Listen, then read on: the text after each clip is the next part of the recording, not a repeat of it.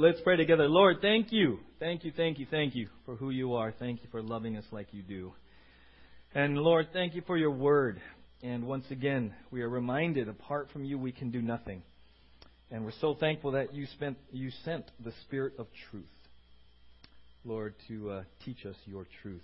Not just to hear it, but to do it, to walk in it, to apply it, and in so doing, to have our minds renewed and our lives transformed. And so that's our heart, that's our prayer. Once again, that through your Holy Spirit, you will uh, uh, teach, you will bless this time in your word. In Jesus' name. Amen. All right, Genesis 1 and 1. In the beginning, God created the heavens and the earth. Right? In the beginning, God created the heavens and the earth. Just a quick survey. How many of you, that's your conviction? You believe that? Right? Right? Okay. In the beginning, God created the heavens and the earth. How much power did that take? Lots more than I can imagine. How many of you? That's just like beyond measure. It, it's a God thing. Only God could do that, right? In the beginning, that is your conviction. Yes, I believe in creation. God spoke. God created power, right? There was a lot of power in that, right? Okay? So this transcendent God created the heavens and the earth.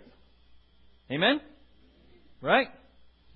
And so we've been learning that this transcendent God who created the heavens and the earth by his power is with us.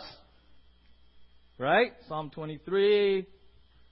Right? You are with me. Your rod and staff, they comfort me. Right? Isaiah, you hold me by the right hand. You're with me. Right?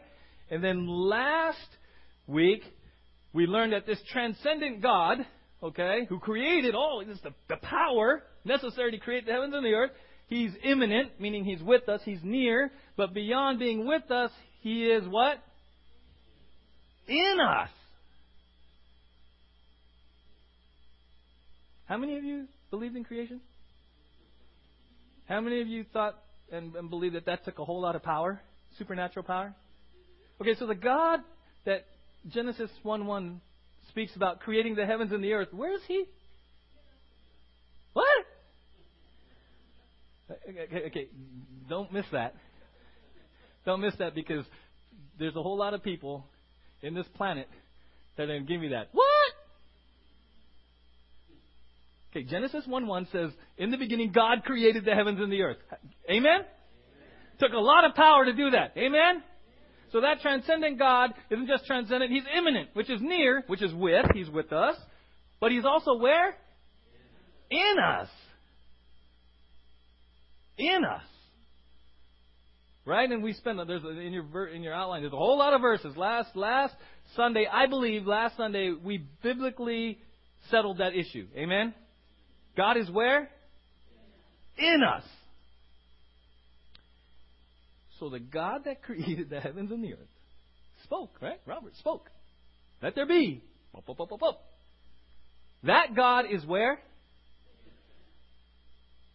In us. What's he doing? What are we letting him do? Okay, he, he, he's living. What's he doing? Everything. So the God that created the heavens and the earth, it's right there, page one, Ernie, page one, if you didn't move. The God that created the heavens and the earth lives where? In us as believers, right? Through the Holy Spirit, right? Jesus said it's the same Spirit, it's me, it's, it's the Trinity in us, the Trinity in us. We saw that. That God is in us. What is He doing? Sanctifying, okay, sanctifying. Do you ever think about that? See, these are this is one of those things that as believers, especially if we've been in the church for any length of period, we just we just oh yeah, God's in me. What? What? Now, very, very, he, he doesn't lose his transcendence. Let me be very careful. This doesn't mean that we become gods. We're never going to be gods. Okay, so let's just settle that. This doesn't mean God in us that we become gods. It's not the New Age thing. Okay, we're not. We're never God. What we're saying is the the, the, the transcendent, immanent Trinity, God, chooses to make us his dwelling place. We are the temple. What is he doing? What does he want to do? What are you willing for him to do? You see, last week I, I shared with you a, a conversation that, that Bill uh, Bill and I had, and he said, you know, when we were talking about giving thanks in all things, and Bill said, "You ruined my life." I said, "Don't blame me. I'm just the messenger, right?" And and, and Tyler was like, Tyler was like, "I don't like that word ruined." Because it kind of has this negative connotation. Kind of makes like messed up. Kind of like kind of like destroyed, right? Ruined, right? But in the context of that conversation, Bill, when he said the ru- word ruined, he was smiling. Because in a very wonderful way, when we allow the God, the transcendent God who created the heavens and earth, when we allow Him to do what He wants to do in our lives, in a very powerful, most positive way I can imagine, things get a little ruined for the good. For the good. You see, what I've seen in, in years of ministry, and this is this is not a not a disrespect or an insult to anyone, but as believers, even even with those who are trying our best to to honor God and walk with God and, and glorify God and everything, we tend to begin to make a little box we call our life, including God. And in that, we begin to arrange the furniture and we begin to put everything, relationships, finances, we begin to put everything in a box that suits us. Doesn't mean we're not saved. It just means after a period of time, we, we just create our kingdom. The challenging part is when God comes along, He says, hey, nice kingdom. Can I move some things? Mm, can you move things? What do you What do you want to move, God? What if I just put that there? it's always been there. I wake up in the morning and it's there. If you put it there, God, mm, right? When I was in youth ministry, uh, I was warned. I was warned Oh, the parents are going to love you. All your activities, Hume Lake, and all the fun stuff you're going to do, and all the crazy games. Oh, my kid loves it. They say, oh, the parents are going to love you. Until their kids fall in love with Jesus and start changing and bring that home. Then you're not going to be on the happy list from the parents. And that happened because we would teach the kids the Word of God and they would fall in love with Jesus. And then they would go home and start talking to mom and dad. Hey, mom, did you know the Bible said? What are they teaching you there? hey, mom, how come? But the Bible says, and how come we? And what happened was, they would come to youth group. We would teach them the Word of God. They would fall in love with Jesus. Want to be doers. They would go home and they would mess with the kingdom. The kingdom. So there's a God that created everything who lives in us. Are we willing to let Him move the furniture? Touch things. Oh, don't touch that. What do we have in our life that we're not even allowing the transcendent, all powerful, supernatural God who created everything want to work in and through us? But we're like, oh, God, yeah. Come on, how many of you had a uh moment? Uh, all right. How many of you had anyone at your house and you're like just kind of following them around so they don't break anything? Anyone? Come on, come on, right?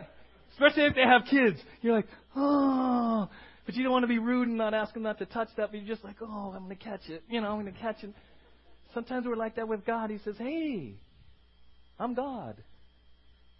Scotty, I'm God. Will you let me do what I want to do? right? Right? And it, it, it, it's challenging. It's challenging, and I'm not talking huge things, but just it's a heart issue of being willing. Being willing.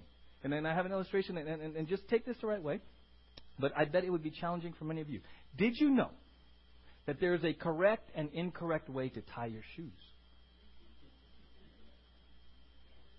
How many of you knew that there's a correct and incorrect way to tie your shoe? Okay. That's why I'm wearing my Converse. I'm wearing Converse today, not out of disrespect, because one is incorrect and one is correct. Now, some of you already are like, what do you mean it's incorrect? I could be wrong. What do you mean? See, Bill's already upset because he hates to be wrong about anything. And so the fact that I said there's an incorrect way, he's like, what's your reference? What's your resource? There, there's actually uh, an incorrect and a correct way. See, my on my right shoe right here, if you were to come up, my lace when I tie it, the loops kind of go vertical this way. That's incorrect. That's called a granny knot. That knot comes out. How many of you ever had your shoelaces get untied? And you're like, what? And you double and triple tie them, right? You don't have to do that unless they're super long. You're just tying the wrong knot. This, my left one, the knot, my laces are laying horizontal to my foot. That's called a reef knot. That's the knot you want. Everyone's like, oh man, am I a granny or a reef? Right? Right? Am I, right? How many of you, okay, right? So, so, okay, go with me here because this, this, this is touching the furniture. This is the kingdom. Because some of you have been tying your shoes for many years. Unless you use Velcro or slip ons. Okay, I'm to get that up here. So, so I learned this a few months ago, and, and, and Eileen and I were at home, and we, we discovered this, and we're like, what? And I, for, for as long as I can remember, I've been doing, I, I've been doing granny knots. I look down at my shoes, I'm like, are you kidding me? You know, you, you, you make the loop and the rabbit goes around the tree and you go, whatever you learn, however you learn to tie, whatever, remember the story, right? They told the rabbit to go the wrong way, you know? And I'm like, are you kidding me? I got granny knots. So this is what I had to do. I had to watch a video on how to tie my shoes correctly. A reef knot. And it came down to for me anyway, the way it does, I had to just spin it around the other one one little change, go the opposite way. And it lays correctly. And, and a reef knot does not come undone. That's why runners use reef knots. If you're a runner, you want a reef knot. They don't come undone. Okay?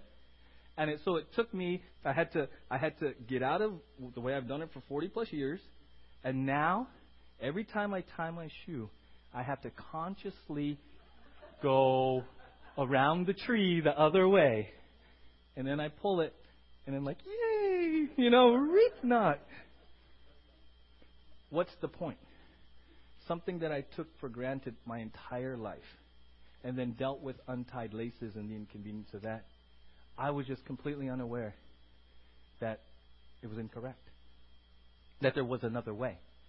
That there was actually another knot that would solve that issue. And then I had to choose to make change. It's a conscious choice I had to make to, okay, wait, stop. Because I can, I can tie my shoes the old way with my eyes closed.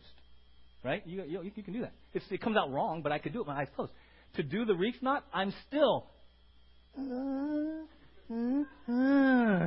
Feel like I'm five again. You know, it's uncomfortable. It's going counterintuitive. It, it, it's against the grain. And I'm having to relearn to tie my shoelaces. So now what I do is I just slip them off tight and I sort of yank them on, and I'm like, I'm not. Like, I've had to choose to relearn to tie my laces the right way. And sometimes God comes in our life and He says, Hey, I'm the God that created everything.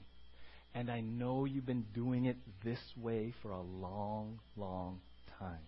And I know you're comfortable but if you'll let me through my word, I'm going to show you that you may have been doing it not so right. Not completely wrong, not with the worst intentions, but just not right. Are you willing to relearn? Are you willing to relearn? Because let's turn to Philippians 2. Right? What is he doing? What does he want to do? Philippians 2:12.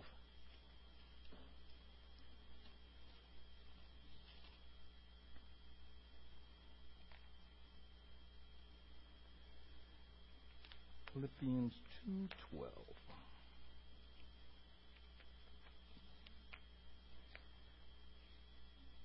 Someone said sanctification. Was that you, Olivia? Right? Great word. Sanctification. God in us, right, is, wants, to, wants us to be sanctified, right? Work through this sanctification process, right? Now, it's very important, and I'm, that is awesome that you said that. Because we we spent this a large part of this year looking at the word justification. Remember justification? How many here are justified?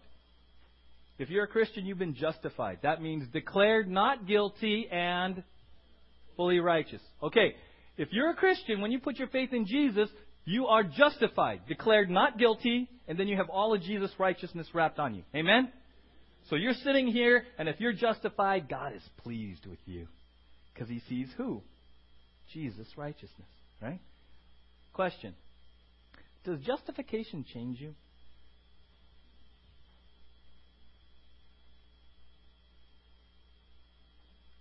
Does justification change you? The answer is no. It changes your standing before God. You were once guilty, now you're not guilty. You were once, right? When, when you're justified, it changes your standing before God, but does justification change you internally? No.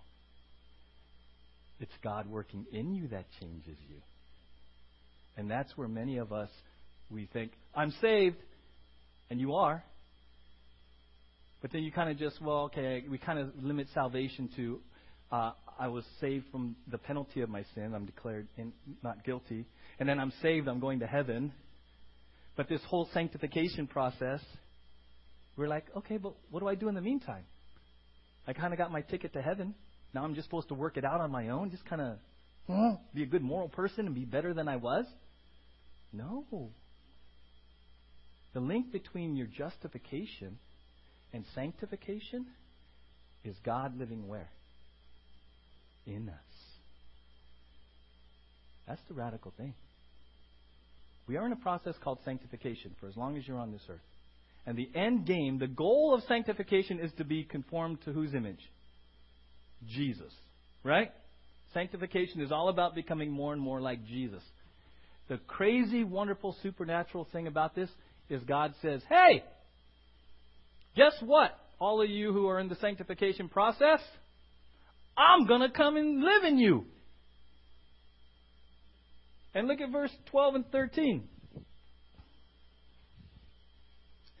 He says, Therefore, my dear friends, as you have always obeyed not only my presence, but now much more my absence, continue to work out your salvation with fear and trembling, for it is God who works in you to will and to act according to his good purpose. So in verse 12, he says this continue to work out your salvation with fear and trembling. He doesn't say work for, okay? You cannot earn salvation. Amen? The key word there is out. Work out. What is he talking about?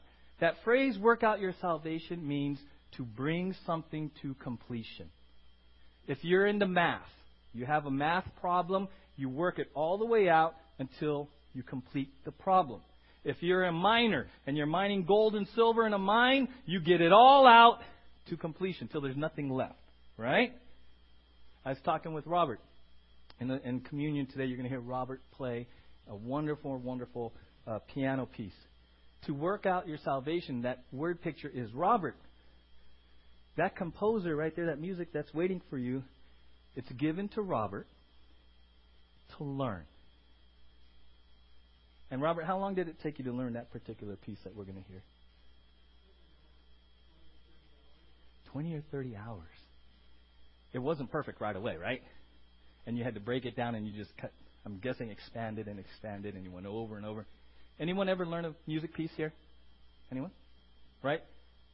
it would be strange not to play it out to the end. Right? You get a couple lines. Oh, I'm good. No, no, no, no. That's not. That's not what the composer intended. Right? Robert, as a musician, with that piece that you're about to hear, he was given this piece by the composer. Who was it? Bach. Bach. So his desire is to say, okay, Bach, you wrote this piece. My heart is to work it out to completion so that when I play it, the notes, the timing, the emotion conveys what Bach wanted to convey. Amen? In your life, God says we are His workmanship. When we work out our salvation, we have the responsibility to choose habits and actions that result in character so that our lives reveal God's intent. We are to be working out our salvation, working daily the little habits, the little disciplines that build character, the character of Jesus. That's the end. You guys understand? That's to work out our salvation. So Paul says, hey, you Christians, every day, every minute of every day, be aware, have a desire to be reflecting Jesus. Work out your salvation. Work out. But then he says this. Look in verse 13.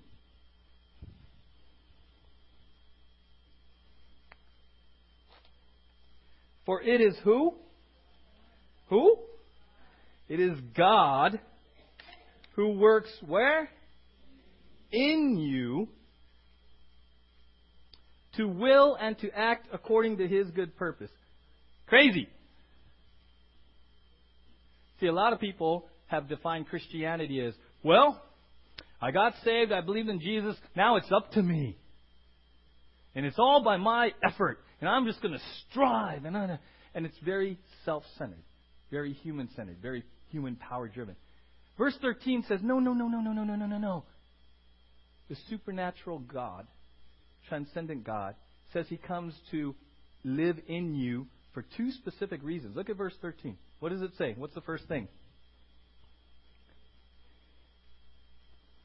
For it is God who works. That word works is where we get the word energy, by the way, and it's continual.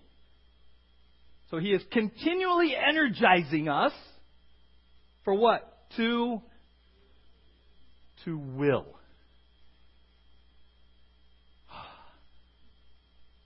to will. What does that mean? The God that created everything in Genesis 1 1 indwells us. What's he doing there? According to that verse. He's energizing us continually to what? To will. What does that mean? Desire. How many of you have a desire to read your Bible? How many of you desire, well, apparently, how many of you have a desire to come to church today? Well, you know, as a youth pastor, believe me, I know many didn't have the desire and they were brought, right? But I'm going to give you the benefit of that that you desired me. Where do those, where do these godly desires come from? From God. Doesn't come from us. Left our own, we'd be home watching football. See, I want you to recognize this is a wonderful truth for many of you who are wondering, is God real? Does God still work today? Is God alive, Bill? If you have a desire to honor and please God, that is coming from God. But what if I don't have those desires? Anyone ever come to the place where, Lord, I really don't want to forgive? Lord, I, I really don't want it. Anyone ever struggle with the I really am not feeling the huge desire to do this, God? What do you do at those times? pray? What, how, how does this verse apply to the times in our life when we don't desire to do God's will? You need to talk to Him, Diana. Ask Him to change our hearts. You see, if you if you look on the uh, your notes there,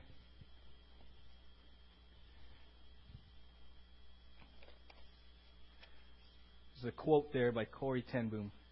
God Make me willing to be willing. That's the starting point, guys. And according to verse 13, that's what he's doing. That's what he wants to do. So, is there an area of your life right now that you're struggling with, that, that you've been battling with, that almost, okay, honestly, you've written off as, that's just the way I am. Never going to change. Anyone? Oh, that's just me. That's just me. Daryl, I've been like that for 30 years. I can't, you can't teach a old dog new tricks. Is that true, biblically? If you've been struggling with, with this lack of desire for something godly, what should you be doing? Praying and asking God to do what? Give you the desire. Yes, Brenda. See, many of us are like, oh, I'm, I'm such a horrible Christian. Oh, God hates me. He lives in me and he just shakes his head. Susan, Susan, Susan, Susan, you know? That's what you said, right? He sighs. Ah. ah. Some of you look, if you're struggling with something this morning, if you're like, Lord, I'm really struggling with this, this thing in my life, I know this is what your word says. I know this is what would please you. I know this would glorify you. But right now in my flesh, I'm struggling with that. You know what you need to do today? Be honest with God and ask Him to change that. Isn't that awesome? He wants to change your desires to be in line with His desires. Isn't that awesome? How many of you could never have imagined you in church at some point in your life? If someone would have said to you, hey, one day you're going to be in church lifting your hands or singing praise. Anyone? How many of you go, you're crazy? Never going to happen. Right? The fact that you're here is a testimony that God, over the years, has been changing your desires and your will. Right? Right? Some of you had habits. Maybe alcohol. And someone says, hey, you know, your old buddies. Hey, man, I heard you're a Christian. I heard you can't do any of that. You can't. You can't. Isn't Christianity just a bunch of can'ts, can'ts, can'ts? And you know what your answer is? No, you know what? I don't want to. I don't want to anymore. God, take that desire away. You see how he works at the will level, at the desire level? We keep give bad, bad Bill, bad Bill, bad Bill, and all Bill was saying is, Lord, I don't want to beat myself up every time I'm struggling with this. The struggle is real, you say, Lord, the struggle is real. Would you just change that desire? Would you just take away that desire for alcohol? And he did. He did.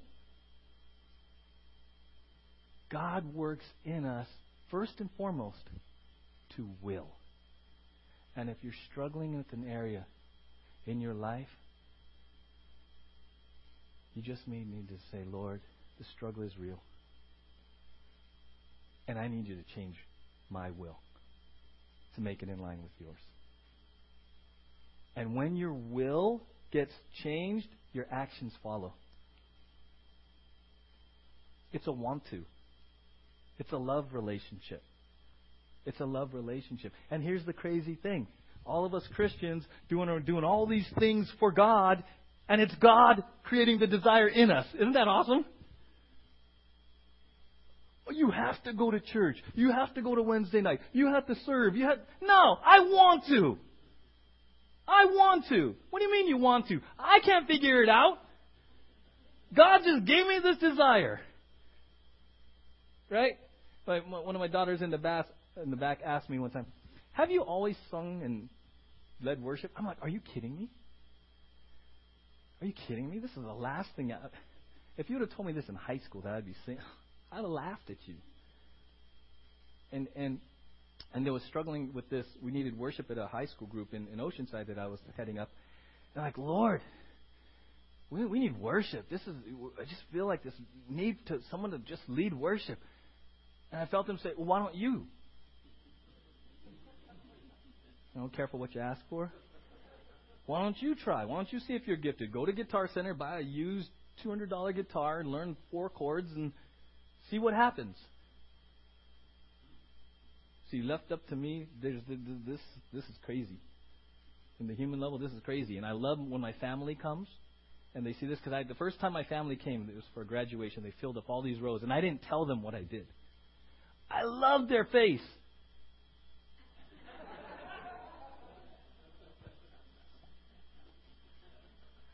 I just love it because they're like, "What is he doing? Who is this? Are you kidding? What?" You know, that's what God wants in your life. If you'll allow Him, at the will level, say, "Lord, you know when Jesus said, Not my will, but yours be done? Is there an area in your life that you are struggling with right now? And you just need to literally say, Lord, not my will, but yours be done. Change my will. Are you willing to be made willing?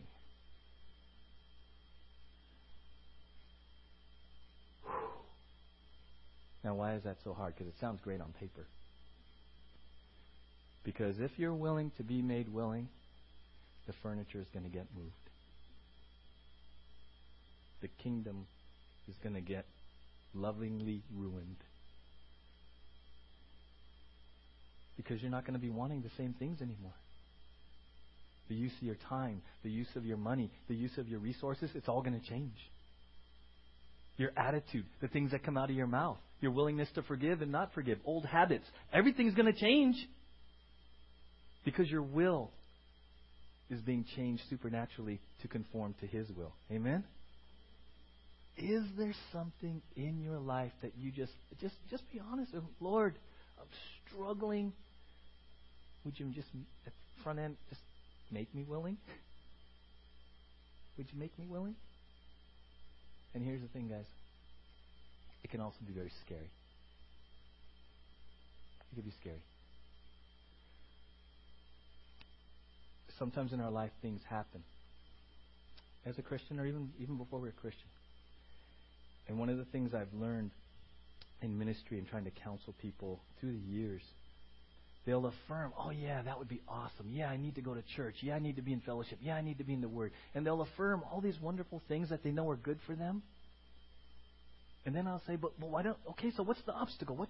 Why? Why won't you? Why won't you cross the line? What? What's holding you up?" two things, two main things.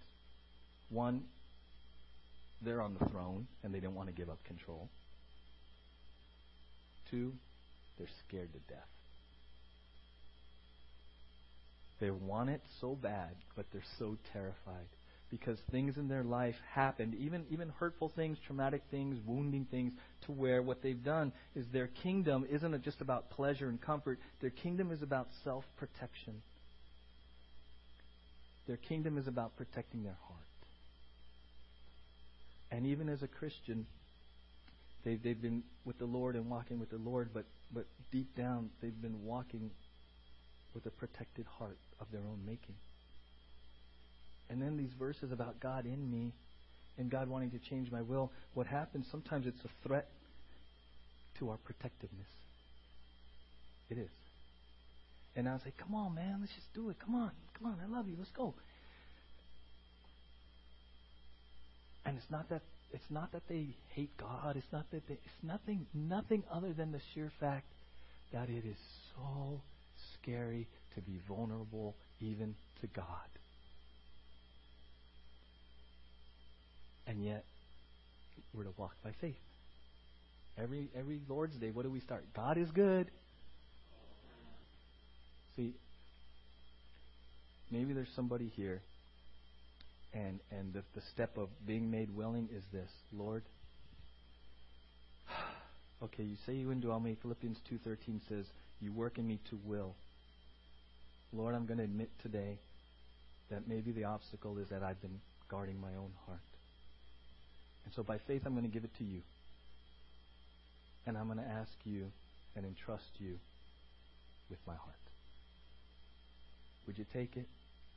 And would you begin to do what only you can do supernaturally to change my desires, to change my will, to release and give you the keys to the kingdom, to, to, to give you the, the pilot stick, to give you the, the driver's wheel. Lord, I just want you to change my will. And then 213 he says, not just to will, but to do. See, not only does he change your desire, Brenda, but then he says, okay, Brenda, awesome.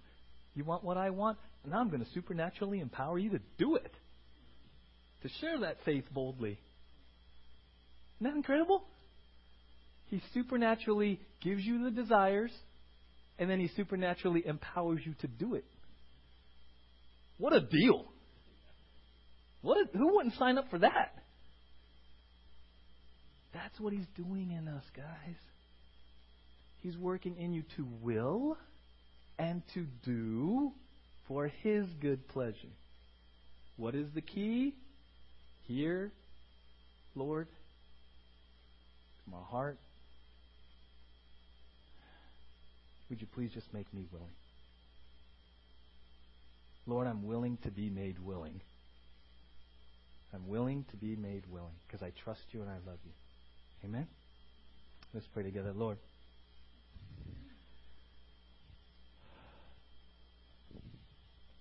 You are the creator of the heavens and the earth. We saw that in Genesis 1 1. And the supernatural, all powerful God that created the universe indwells us. And we've seen in Philippians 2:12 and 13 that you indwell us because you want our wills to be conformed to yours.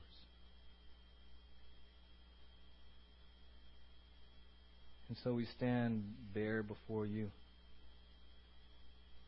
Lord, is there an area or areas of our life where we are on the throne, where we are the ruler of the kingdom?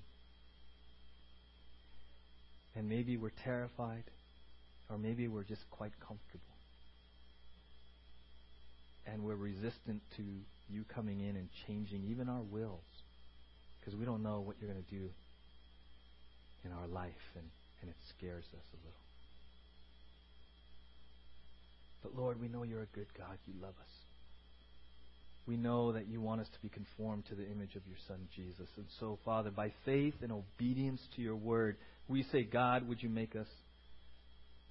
We want our will to be your will. Make us willing. And then, Lord, we thank you that you supernaturally empower us to obey your will daily, moment by moment. And as Robert plays this song and we hold these cups, Jesus, we're reminded of your great love. And you said, Not my will, but yours be done. You were surrendering your will at the core level, at the life and death level. You were surrendering your will to the Father's will. Why? Because you loved us. And Father, in the same way, we hold the cups and we say, Not my will, but yours, Father. I surrender my will to your will. Would you change my desires? Would you change my purpose? Would you change my direction? Would you make everything that I, that I desire to be in line with what you desire?